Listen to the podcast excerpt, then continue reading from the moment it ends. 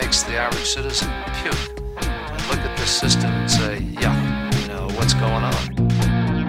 I don't know anything about this man except I've read bad stuff about him, and uh, I, I don't, I don't like, you know, I don't like what I read about him. We are more than just one coin.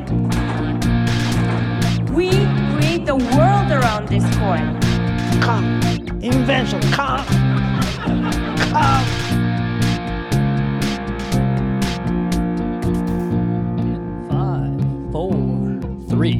Three, two. The evil has gone. Hello and welcome to Grubstakers, the podcast about billionaires. I am Yogi Paliwal and I'm joined by my wonderful co-hosts. Andy Palmer. Steve Jeffers. Sean P. McCarthy. And on this multi-part series, we're going to be discussing Deutsche Bank, the multinational investment bank and financial services company headquartered in Frankfurt, Germany, and dual listed in the New York Stock Exchange and Frankfurt Stock Exchange. For this episode and the others that will follow, I read the Dark Towers book by David Enrich, Deutsche Bank, Donald Trump, and an epic trail of destruction.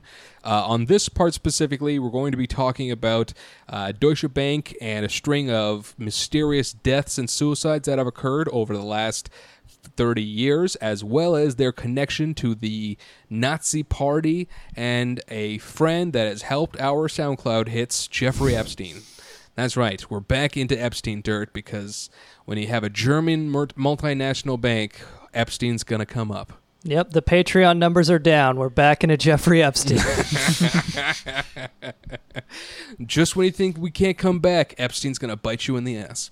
But before we begin our episode, we're going to take a few minutes and uh, discuss the things that we find the most interesting about Deutsche Bank.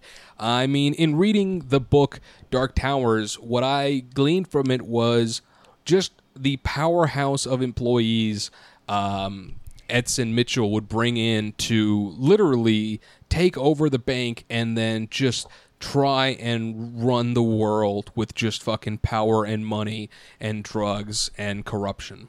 Yeah, and I, am excited for these uh, Deutsche Bank episodes because I think it ties into a theme we've discussed on previous episodes. We've done a few different episodes about the uh, four and a half trillion dollar Wall Street bailout known as the CARES Act, mm-hmm. and kind of a running theme with those episodes is we discussed how the CARES Act allows the Federal Reserve to ferret out money in terms of like below market loans, but also potentially asset purchases, ferret out money to these Wall Street banks secretly. And I think the hope for these Deutsche Bank episodes is that by the time we have finished, you will know why it was so important for the Federal Reserve to keep that secret. Right, like why right. they don't want you to know where this money is going because um, you know just according to the website wallstreetonparade.com which i recommend a lot they've talked about how deutsche bank uh, according to a 2016 study by the International Monetary Fund, uh, it found that Deutsche Bank posed the greatest threat to the global financial stability, a greater threat than any other bank because of its interconnections to Wall Street megabanks and large banks in Europe.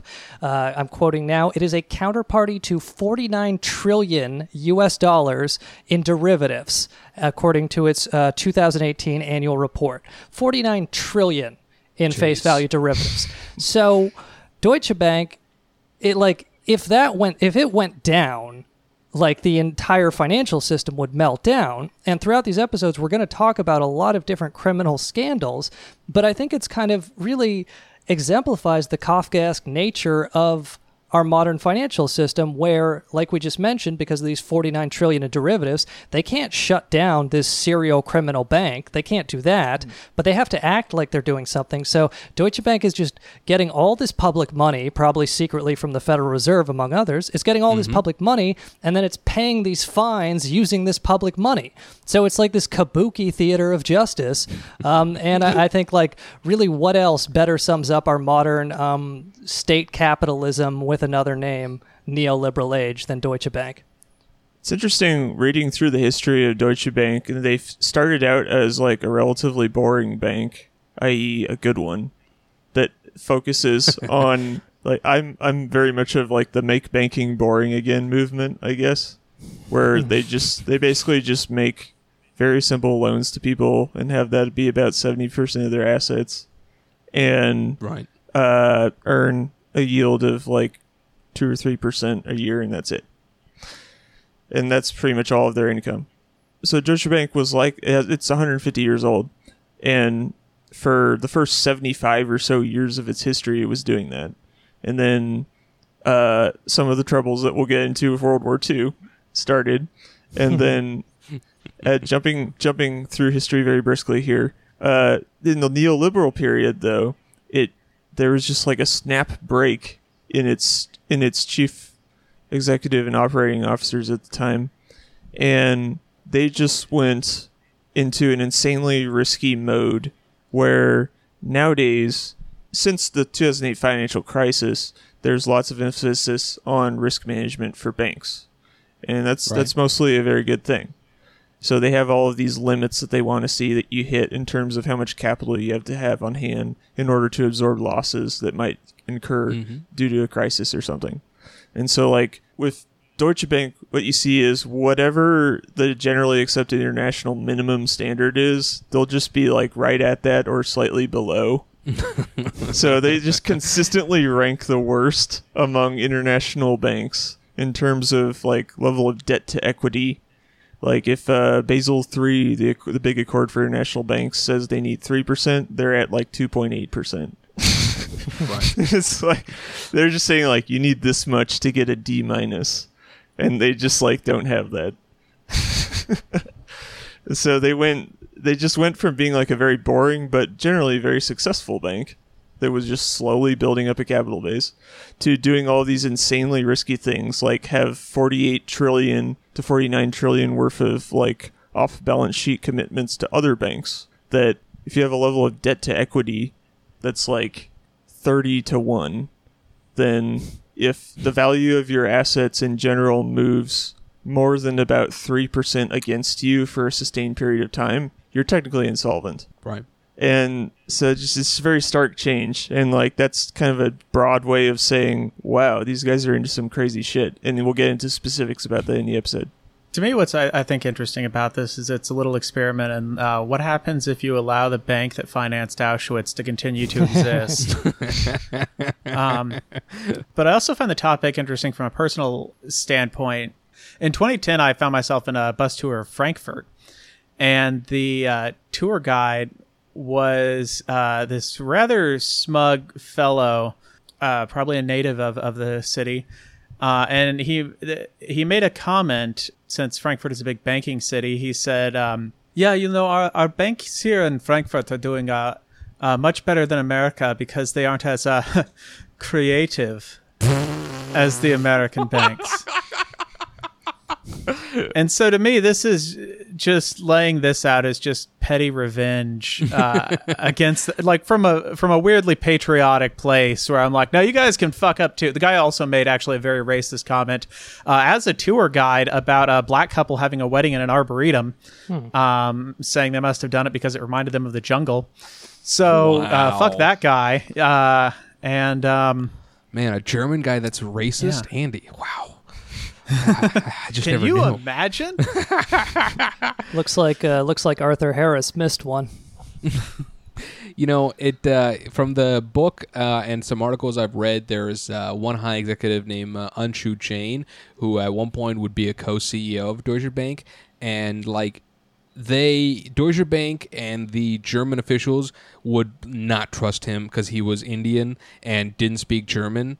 Um, but it's interesting because like Warren Buffett actually works with uh, one of Anshu Jain's cousin. His name is Ajit Jain, and Warren Buffett. So I don't know if it's unproblematic or he's so much less racist than the Germans, but Warren Buffett's like make him the CEO of Berkshire Hathaway because he's a lot better than me. I fucking suck. So uh, the Indian uh, blood runs through uh, major banking in the United States and private equity, which is another uh, notch down for Indian people, if you ask me.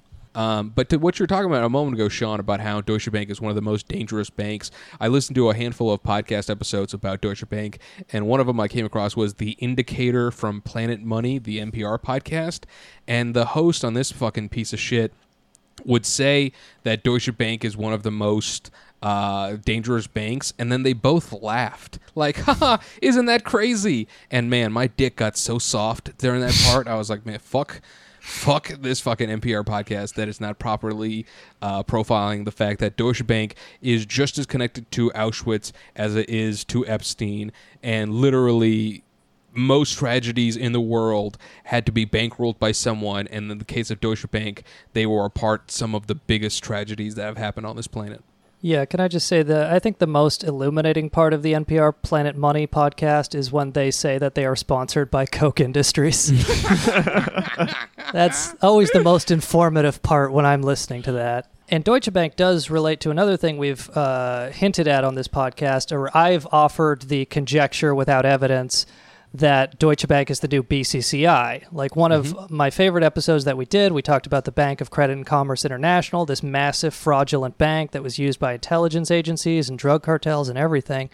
And something that we noticed towards the end of BCCI when it went down, it had like, you know, $17 in its checking account with like seven right. billion dollars of deposits that had just like gone missing in the Cayman Islands.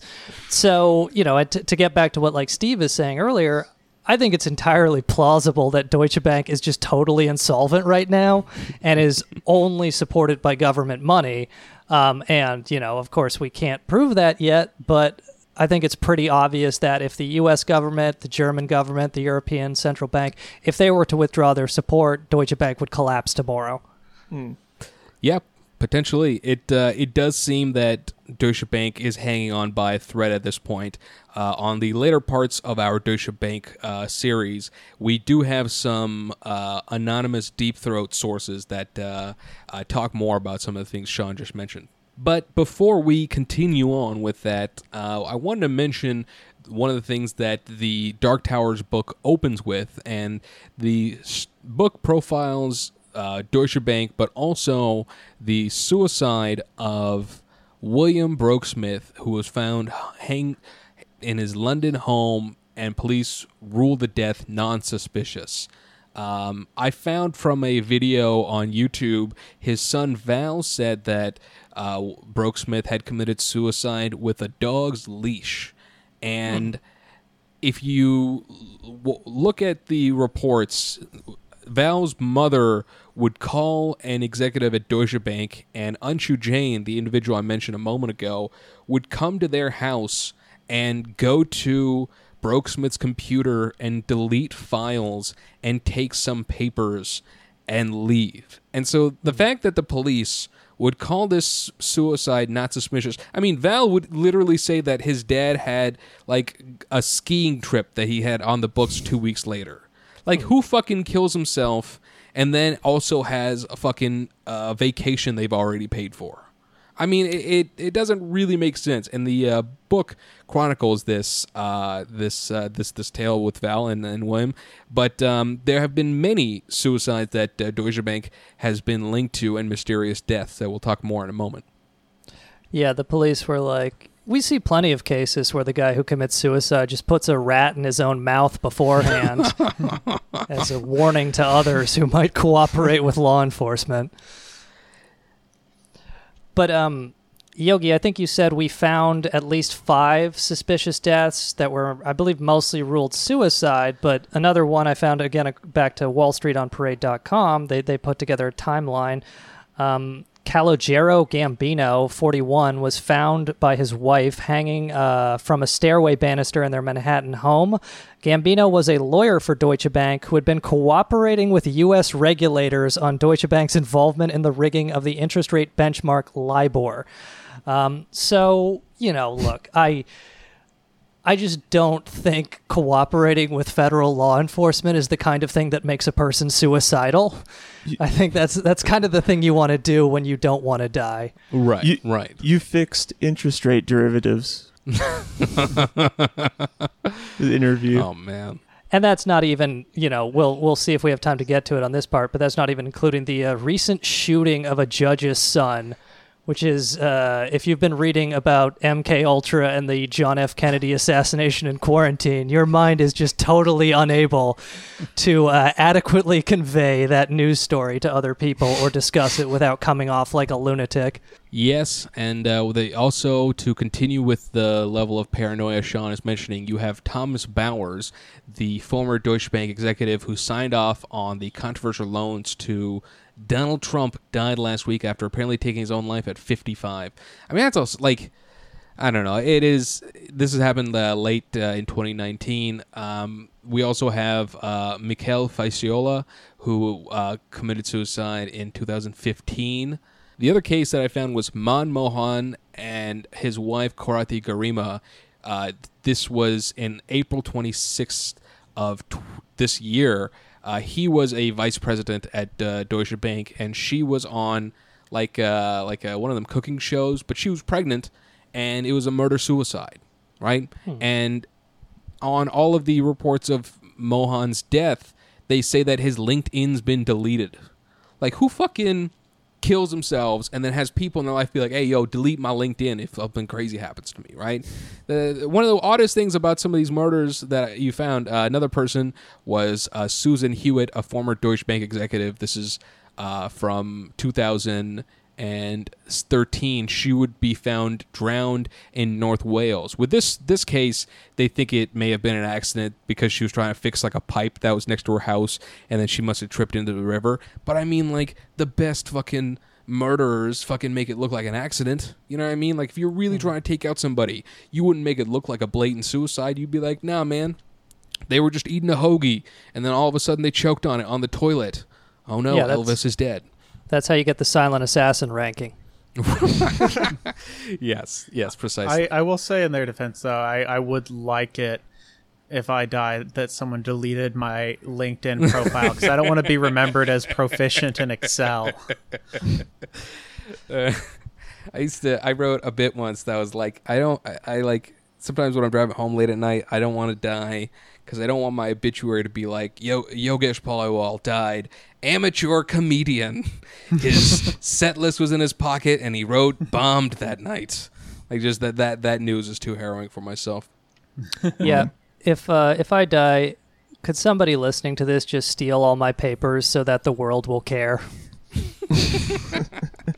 just so that the internet might might investigate a little. Sure, sure.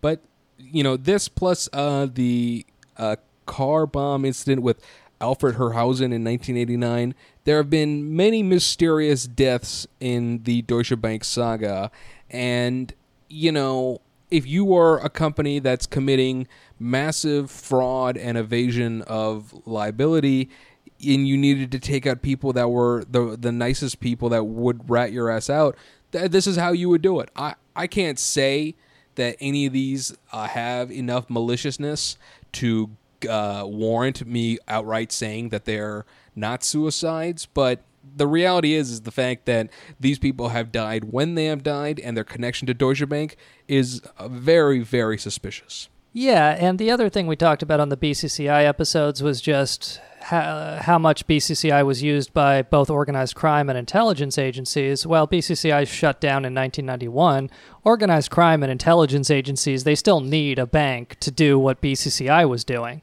So, again, there's a lot of smoke. There's not yet any solid proof, but it seems like at least to an extent, Deutsche Bank has uh, fulfilled that role for people like Russian mobsters and uh, maybe very potentially intelligence agencies.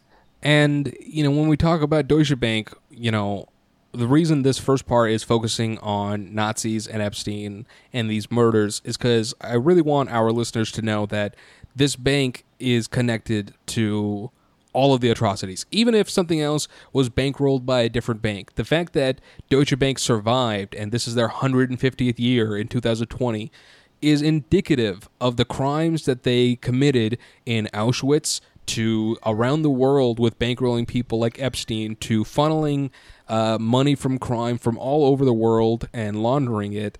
I mean, there's nothing about Deutsche Bank that is positive for the world outside the fact that we get to do this stupid fucking episode. But I would say it is a marker of progress that the people who funded Auschwitz can have a profitable relationship with a Jewish financier. And to continue talking about the crimes of Deutsche Bank, uh, we're going to talk for a moment about the Salas family who lost their son, uh, the gunman who killed the son of Esther Salas. This is the judge who was recently assigned to the Epstein Deutsche Bank case. This individual, the gunman who killed himself, is linked to the private CIA that was run by Jules Kroll, Nick Kroll's dad, who uh, has made many, many great television programs and just really has made the world laugh. I mean, honestly, without Nick Kroll's comedy, would we really, would any of us be as good as we are? No, but uh, the private CIA that Jules Kroll run, this individual, I think Nick Kroll has made up for his dad's crime by bringing us so many smiles and belly laughs throughout the years. The, the collective weight of his Netflix show actually undoes his role in 9 11. Uh, but yeah, so the gunman in this incident is linked to Jules Kroll's former private CIA. So, and that group is connected to Weinstein. I mean, obviously the worst criminal of all, Nick Kroll, and their ties to Tig Notaro. Uh, but I mean, everyone from Bill Clinton to George Bush Senior to the IDF to I mean, all you know, this is connected. It's a worldwide uh, uh, investigation organization that has uh, now also helped kill this person's uh, son. Well, there's a policy at Kroll that there can only be one big mouth. yeah, the um, the shooter is allegedly uh, Roy Den Hollander, um, kind of a men's rights activist attorney. You could say something of a caveman. Uh, he's uh, he's sued bars over offering ladies' night drink specials because it discriminates against men. He sued Col- he sued Columbia University uh, for offering women's studies courses. Uh, so a, a real dudes rock kind of guy. Certainly. Uh, he also apparently was involved in a lawsuit trying to get the uh, men's only selective service draft thrown out, which Judge Salas um, was overseeing, and apparently she agreed with him, but according to various press or like she ruled in his favor, but according to various press accounts, he thought she wasn't going fast enough. There's allegations that he was dying of cancer um, when when he went on this shooting stuff.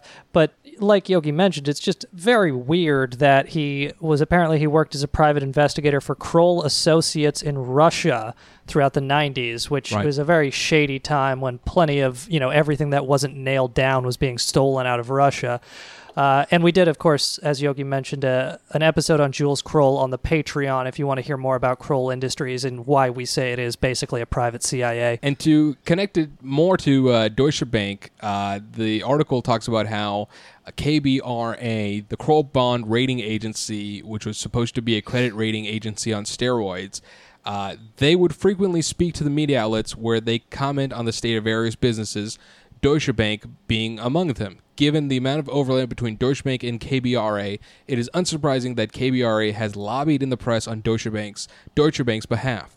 So, like you know, they're in, they're bedfellows when it comes to supporting one another and the crimes they commit, and turning a blind eye when it comes to anyone criticizing them. Yeah, and just to talk briefly about the actual lawsuit, because we should offer the disclaimer for our listeners, this could have gone down exactly the way the official story says it went down, which the official story is that this uh, men's rights attorney um, goes to California and shoots dead one of his rival men's rights attorneys that he had a, a, a very undudes rock beef with uh, because he thought he was beating him uh, at the uh, uh, selective service uh, case by filing a similar lawsuit. But the official story is he shoots him dead in California, flies back to New York, shoots the judge's son dead, wounds her husband, uh, drives about two hours away, and uh, commits suicide in the woods. Um, his body found in uh, Rockland, Sullivan County, New York, two hour drive away from the judge's house. Uh, and apparently he left like a note there. So, you know, maybe it went down exactly the way eh, they say it went down. But when we talk about the Epstein Deutsche Bank case, what happened was, uh, and we'll talk about this part of it a little more later. Uh, Deutsche Bank has settled with uh, the New York State, not the federal government, New York State, for about 150 million dollars uh, in relation to um, compliance oversights and money laundering, these kinds of charges uh, for the Jeffrey Epstein bank account that they were handling. Uh, so they, they paid New York State $150 million, and then in turn, investors in Deutsche Bank sued Deutsche Bank after this $150 million settlement because they said Deutsche Bank lied to us. We lost money by investing in Deutsche Bank. They misrepresent it. They're seeking unspecified damages. And basically, a few days before the shooting, Judge Salas had been assigned to oversee that case. So it's just one of those cases where I would be shocked if it actually went to trial because because if it went to trial, they could theoretically get a bunch of files from Deutsche uh, from Deutsche Bank about Jeffrey Epstein and Discovery, and you know who knows what's in there if it is maybe maybe not an intelligence linked, organized crime linked bank.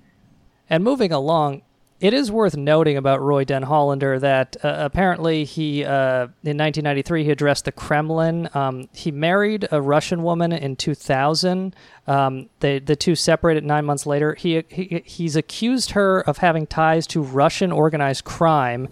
And in September 2016, he uploaded documents to his website with contact info for Russian lawyers who should be contacted, quote, if something happens to me, unquote.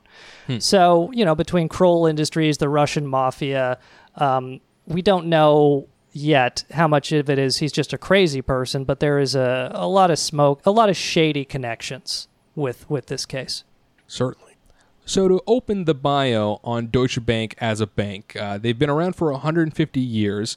Uh, the bank was started by uh, Adelbert Dilbruck. Uh, from the book uh, Dark Towers, uh, this is a quote from the book. A group of German businessmen had established the bank along with Siemens to facilitate international commerce, especially between Germany and other European companies. And most important, to free German firms from relying on the dominant British banks to finance their international growth. Deutsche Bank didn't provide banking services to individuals. Its sole focus was on rapidly growing industries. Within two years, the bank had outposts in Japan and China. By the 1880s, it was lending money to German companies in South America and the United States and financing the Tsar's Russian railroads projects in the Balkans and the Middle East followed, including a railway stretching from Istanbul to Baghdad. When they were approved in 1870, they had the approval of the King of Prussia. They opened the doors for business and they were under the directorship of George von Siemens with 5 million thalers in capital. So, like I mentioned, in the first two years, they would open a branch in Shanghai and Yokohama. In 1873, they would open a London branch, uh, Deutsche Bank's most important foreign branch until its closure on the beginning of the First World War in 1914. They would acquire Berliner Bank Verein in 1876. They would participate in the Northern Pacific Railroad Company in the U.S. in 1883. Uh, the Turkish government in 1888 would grant Deutsche Bank a lead consortium, the first concession to build and run the Anatolian Railway linking Istanbul and Ankara. So within the first 10 years, they're building the railroads of the world and really industrializing when it comes to what the modern world is today. I mean, you could argue that someone like Hitler would see that and be like, hey, we need some of that on our side because we got a lot of fucking shit to do in the near future. Um, to continue on with this, in 1914, they would acquire Bergisch Markisch Bank, which would increase the branch network from eight outlets to 46. And in 1929, Deutsche Bank would merge with Disconto Gerschlaft to form Deutsche Bank und Disconto Gerschlatt. And then in 1933, the Nazis would come to power in Germany, beginning the period of collaboration between Deutsche Bank and the Hitler regime. Jewish board members would be ousted from Deutsche Bank he- boards. Yogi, what was that bank they merged with again? If you wouldn't mind pronouncing it for our listeners again. In 1929, they would merge with Disconto Gesellschaft to form Deutsche Bank, Deutsche Bank und Disconto Ges- Gesellschaft. Gesellschaft. Yeah, that that sounds like the hook in a black metal song. I, want I want our listeners to know that like for a lot of this bio, I had to look up Deutsche Bank history in German and then translate it with a German to English translator. Because if you just went to Deutsche Bank history English, they only give you like two paragraphs, and it's literally like uh, we start in 1870, and then by the 1950s we were doing pretty good. Like it like skips fucking 70 years in the middle. Yeah, I think we've had that problem with a few different German billionaire episodes. Where I guess the German attitude is like, we don't have to tell these fucking Americans. It's also like the American attitude is like I don't know. They did the there was Hitler, um, and then I guess there was some stuff before and after that. yeah, We were all on vacation. they're just so desperate to present any non-Nazi history to the Western world because they know every fucking Brit and American who looks at it is going to skip right to 33 to 45. Mm-hmm. Mm-hmm. But yes, the Nazis and Deutsche Bank would have a relationship that went hand in hand, like Hitler's deformed penis and Jeffrey Epstein's deformed penis. Yeah, I previously read the book um, Wages of Destruction by Adam Tooze, and uh, it briefly mentions Deutsche Bank in a few different spaces. He says that uh, during the Weimar Germany period before the Nazis came to power, uh, Deutsche Bank collapsed, of course, with the Great Depression, Black Friday. Deutsche Bank had to be bailed out by Weimar Germany, and so by 1931, the state had a majority share of Deutsche Bank. Um, and there was actually talk um, among, let's say, the Strasserite kind of faction of the Nazis, the more economically left faction. Uh, there was talk about nationalizing Deutsche Bank and these other banks, but of course, um, when Hitler came to power, uh, they pursued a different course. Um, his econ- his president of the Reichsbank, Hjalmar Schacht, uh, he set up extensive oversight and regulations, like he set up reserve requirements, but he allowed Deutsche Bank and these other banks to remain and operate as private banks throughout the Third Reich with, you know, regulations. Yeah, from uh, the reference for business on Deutsche Bank, it talks about uh, there's a direct quote from the website under orders from the National Social Government that came to power in 1933, unemployed workers were put to work under a reemployment plan. At first, the government concentrated only on projects that were meant to counteract the high unemployment rate. The Autobahns were the chief showpiece of the strategy, but by 1936, a significant percentage of industrial production had been switched to the manufacture of weapons and munitions, and reemployment had become rearmament. Deutsche Bank supported the program through the purchase of government securities, and in 1933 and 1934, like I mentioned, three Jewish members of the board of managing directors, Oscar Wassermann, Theodore Frank, and George Solomonson, were forced to resign. So, you know, Deutsche Bank would play a major role in the Holocaust and in the the, the Third Reich. And anytime you you hear someone be like, "Well, I mean, Deutsche Bank's just a bank. They're not fucking, cra- you know, they ain't do nothing crazy." It's like, no, uh, Nazis wouldn't have done nearly what they were able to accomplish if it weren't for companies like Deutsche Bank, but also specifically Deutsche Bank. I mean, they helped the world build railroads and industrialize from 1870 to that point. And hitler went yeah all that shit you did for them i need you to do that for me so i can murder uh, jews and and and um, romanis and and lgbtq community.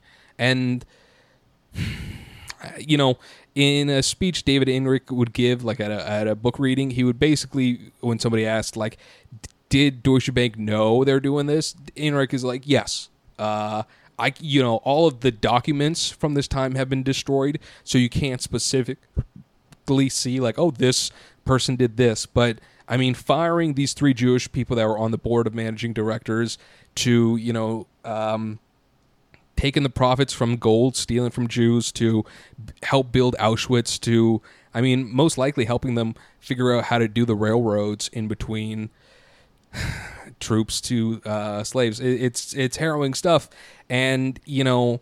One of the reasons why I want to talk mostly about Nazis and Epstein in this is because for 150 years, this company is responsible for major tragedy and genocide uh, all over the world. Um, you know, it's very easy to use Epstein and Trump as like the example and the biggest things that Deutsche Bank did that are fucked up, and they certainly are huge examples of it.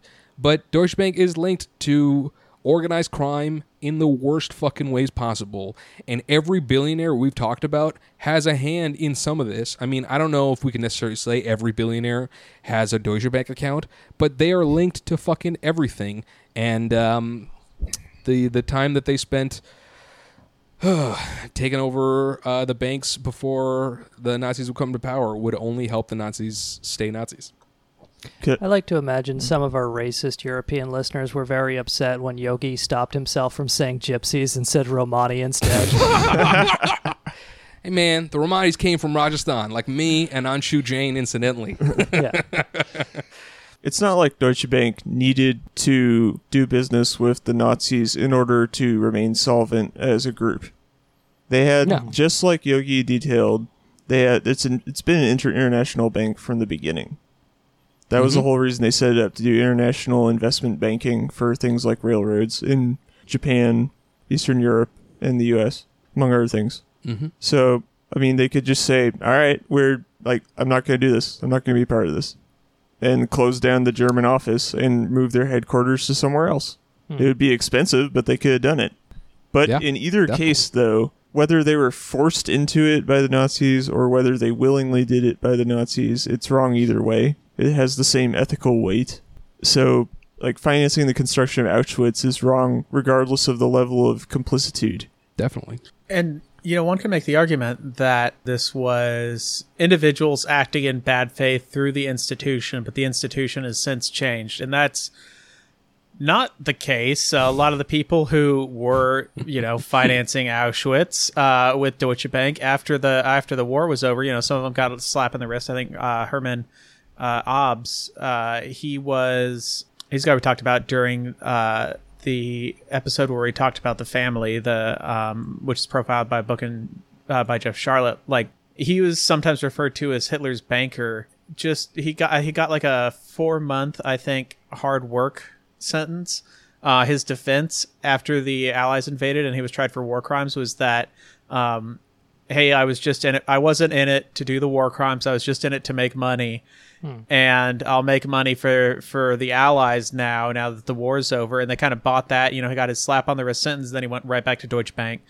Yeah, and uh, we've mentioned Aryanization before. We should just explain that the quote unquote Aryanization policy of the Nazi government throughout the 1930s, they put pressure on um, companies to fire Jewish employees and uh, managers, but also any Jewish owned business. They put heavy pressure uh, through the explicit and implicit threat of violence to sell. Jewish businesses sell their assets. So Deutsche Bank was, of course, complicit in this. You know, they're a bank; they can broker these sales, take a little transaction fee. Um, they were able to buy up assets from Jewish banks, you know, at fire sale prices. And I actually saw there's like a 95 New York Times article on this where. Um, I think it's an official Deutsche Bank historian kind of equivocates and offers the defense that uh, Deutsche Bank, you know, at least they made sure uh, Jewish people were able to get some money for their property.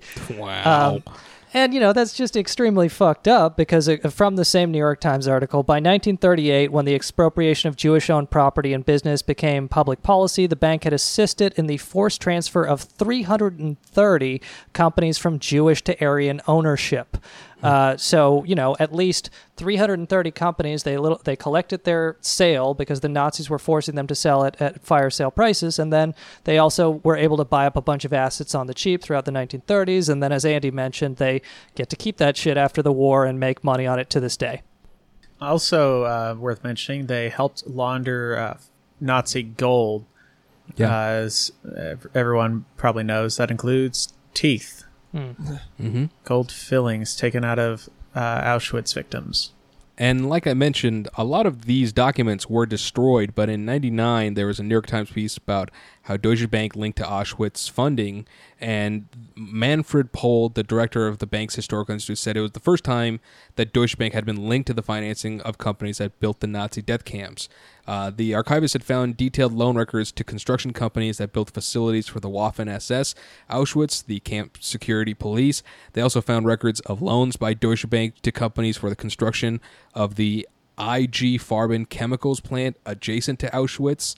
Um, in the end of this article, it talks about how it could take 10 years or more to sort through the Deutsche Bank archives. The opening of the Berlin Wall and new records found in eastern Germany, the archives now cover 9.5 kilometers of shelf space. So, you know, similar to how, like, you know, the pa- uh, Paradise Papers were like you know in PDFs, and so you couldn't just like directly like scan stuff. With these files, like when they found them, they're like, "Holy shit! There's fucking so much in here." I'm I wouldn't be shocked if there was more in these files that uh, we don't know about because Deutsche Bank was able to cover up their involvement for you know a few decades until this stuff had come out. So uh, if Grubstakers was on in 98 we would be like well we can't link them to the nazis exactly but we know they were around then you know it was fucking horrendous Yeah, apparently Deutsche Bank, uh, they reviewed actually the construction plans of Auschwitz. They didn't just finance it. So you just imagine the Deutsche Bank officials looking at, you know, the building plans and being like, what's this thing marked Stairway to Heaven? what's what's this thing labeled uh, Secret Playpen? What's this thing labeled um, Twin Experiments Chamber 2? It says it says here on the plans that you need a lot of dirt to muffle the screams. What's five five million Reichsmarks? Really? like raising your hand in the meeting, like, sorry, I don't want to be a bother, but it says here you've got the barracks for the workers. I've noticed there's there's no insulation. Aren't they going to get cold if there's no insulation in the barracks where the workers are? Deutsche Bank uh, employees get the first draft of the budget, and they're just going through each line item. Now I've Yeah. noticed that uh, the the planned uh, capacity for this is way lower than the number of individuals that you plan to transport to this location. Are there plans to expand the barracks in the near future? Yeah, yeah. For a property this large, we don't recommend a kitchen this small. We're not sure how you're going to be feeding all these people on this property. You can't guarantee a resale value with this much tied up in gas in gas canisters. I don't want to sound ungrateful, but but that gold you sent us, it seems to have some cavities in it.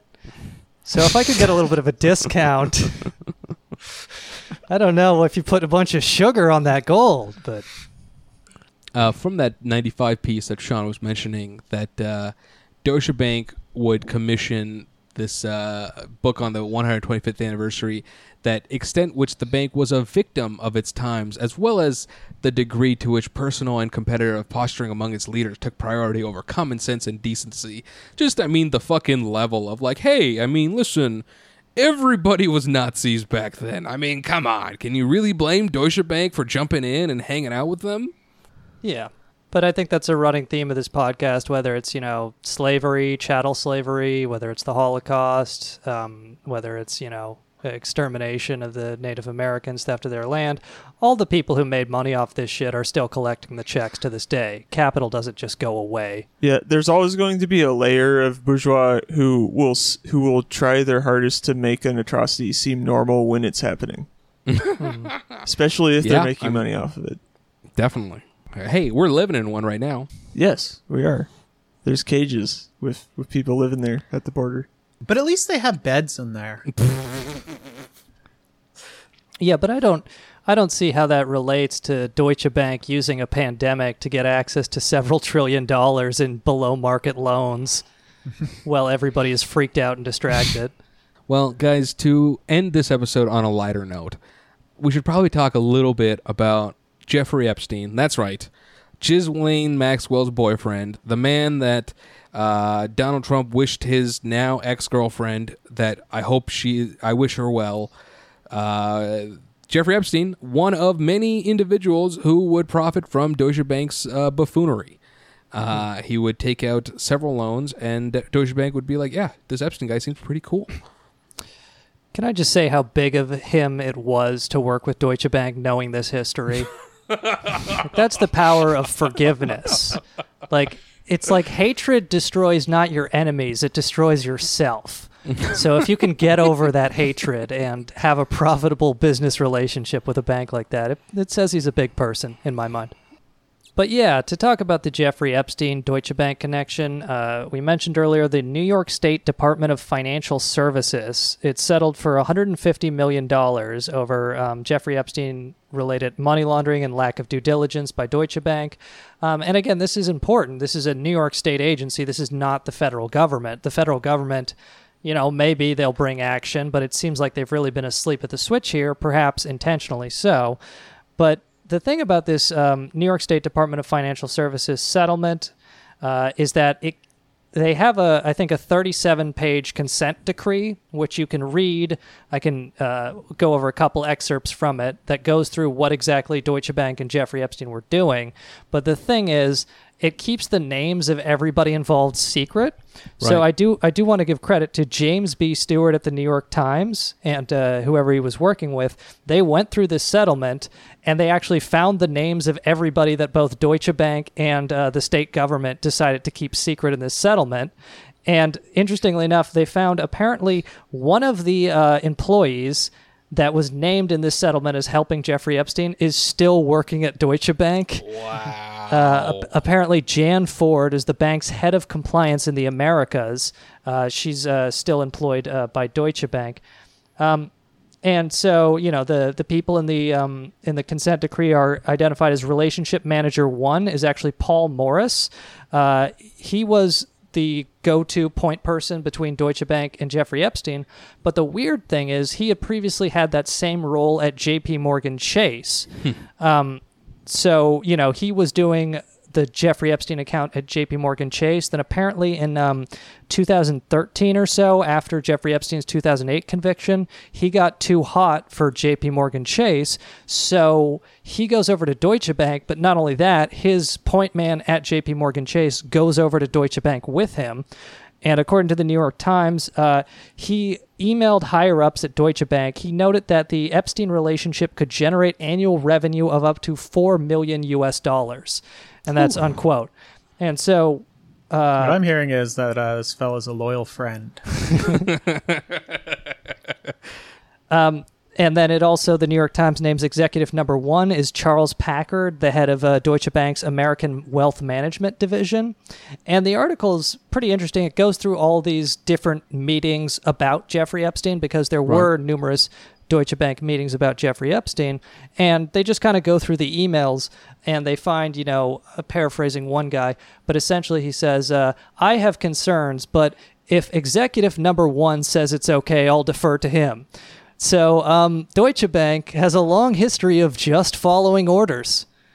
Yeah, certainly. From uh, another New York Times, it talks about the the fact that the payments to his alleged co-conspirators, money wired to Russian models, a cash withdrawal of 100,000 for tips and household expenses. When Epstein would move his money, Deutsche Bank didn't ask any questions. So, you know, we're going to talk about this more in the later parts of our um, Deutsche Bank series here, but the amount of you know oblivious blind eye that Deutsche Bank employees would turn to corruption throughout the corporation is legitimately some of the most frat house douchebaggery I've I've ever read in my life. I mean, the the just the level of like a bank, they know what they're doing that has now disappeared in my lexicon is uh, frightening because there's no amount of big banking that has any shred of dignity after what I've learned about what's going on with Deutsche Bank. Because when it comes to them and, and them paying off regulators in Frankfurt and more more things like that we'll cover in the uh, next few parts, just all the banks have some hand in this level of corruption. It's just the ability to cover it up that other banks are better at. It's also interesting uh, if you're wondering about the types of characters that uh, Deutsche Bank has attracted in recent years. When they were really Americanizing in the uh, late '90s, I believe it was, uh, they had to issue a directive to their new hires on how to pronounce it because uh, every everyone that they were hiring was calling it douche bank. Yes, that's right. it's the best and brightest. That's well. Whenever whenever I read or hear their name, that's like what I actually hear. Yeah. It's like Mr. Robot, where it's like evil, evil corp. right, right, right. Um, and to quote from the New York Times again, just to like make you aware that these employees knew, you know, this is before the 2019 charges against Epstein. Uh, Deutsche Bank takes Jeffrey Epstein as a client in 2013.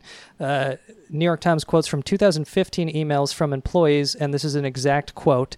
Uh, worried that uh, quote 40 underage girls, 4 0, had come forward with testimony of Epstein sexually assaulting them unquote. So they were actually talking on email about 40 underage girls had come forward with testimony about Epstein assaulting them back in 2015. And then apparently to allay these concerns, um, Executive One and Relationship Manager One, again, um, Paul Morris, Said, get back to me when it's 50. uh, relationship ma- relationship manager one Paul Morris, executive one Charles Packard. To allay these concerns, uh, quoting from the New York Times, they quote met with Epstein at his East Seventy Fourth Street man- East Seventy First Street mansion in January 2015 and asked him quote about the veracity of the recent allegations unquote. No one took notes. The bank told regulators it had no record of the substance of this meeting.